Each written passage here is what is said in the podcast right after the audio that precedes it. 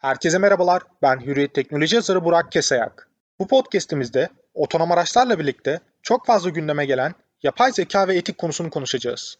Elektrikli ve otonom araç sektörü son yıllarda çok hızlı bir şekilde büyüyor. Hatta yeni bir şirket diyebileceğimiz Tesla şu anda dünyanın en değerli otomotiv şirketi haline gelmiş durumda.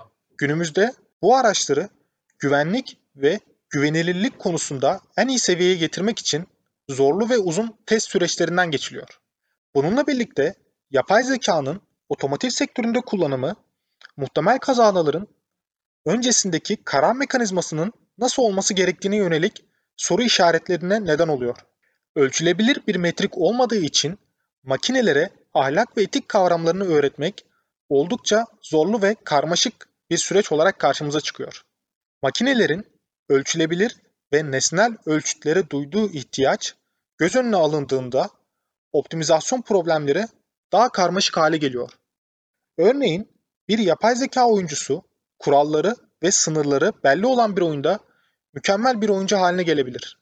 Tekrarlı öğrenmeye dayanan video oyunlarda yapay zeka Alphabet'in DeepMind'i gibi en iyi Go oyuncusu olabilir. Ancak gerçek hayattaki uygulamalarda mükemmel tasarıma ulaşmak pek de mümkün olmuyor. Örneğin bir makinenin algoritmasını ahlaki açıdan nasıl düzenleyebilirsiniz?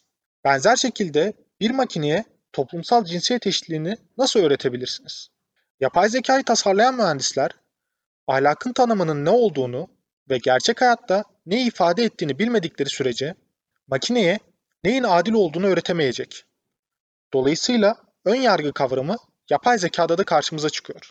Bunun için üç önemli sürecin tamamlanması gerekiyor. Etik davranışı açıklamak bu süreçlerin ilk halkası ve en kritiği olarak karşımıza çıkıyor.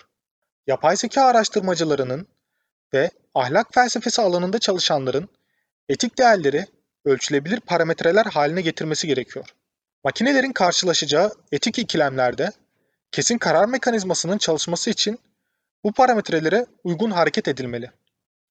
Almanya'da otomatikleştirilmiş ve bağlantılı sürüş etik komisyonu her şeyden önce insan hayatının korunması için etik değerleri otonom araçlara uyarlamaya çalışıyor. Örneğin bir insan hayatı söz konusu olduğunda yaş, cinsiyet, din, dil, ırk, fiziksel veya zihinsel engellere bakılmamasını öneriyor. İkinci süreç olarak tanımlayabileceğim kitle kaynaklı insan ahlakı süreci ise toplumun koyduğu kurallara uyulmasında büyük öneme sahip. Yapay zeka sistemlerine ahlaka eklerken kitle kaynaklı yani büyük ölçekli bir araştırma yapılması ve veri toplanması gerekiyor. Bu konuda üçüncü önemli süreç ise daha şeffaf yapay zeka sistemlerinin geliştirilmesi üzerine kurulu. Yapay zeka alanındaki çalışanların geliştirdikleri algoritmalarda şeffaf olması gerekiyor. Olay örgüsü gerçekleştikten sonra yapay zekaya ahlakın nasıl aktarıldığı ve elde edilen sonuçların şeffaflığı kritik bir öneme sahip. Yapay zeka ve etik alanındaki bu süreçleri değerlendirmek için birçok ilginç test bulunuyor.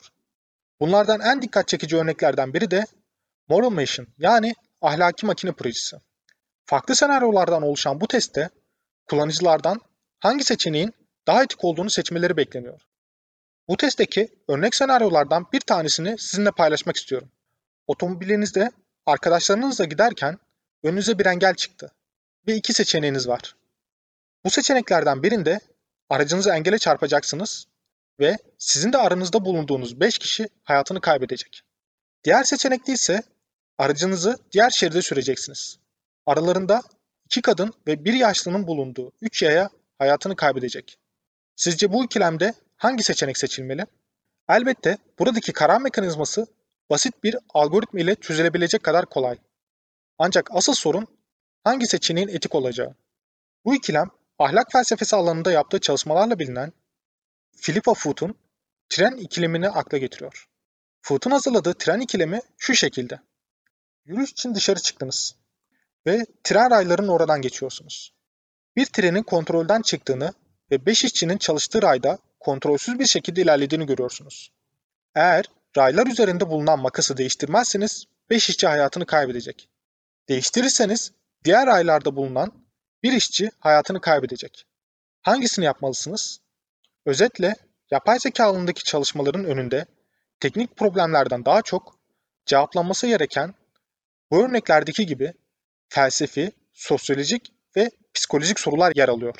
Otonom aracın kaza yaptığı durumda sorumluluk ve hatanın kime ait olacağının net olarak belirlenmesi gerekiyor. Bu podcast'imizde otonom araç çalışmalarından örnek vererek yapay zeka ve etik üzerine konuştuk. Sonraki podcastlerimizde görüşmek üzere, sevgiyle, sağlıkla kalın.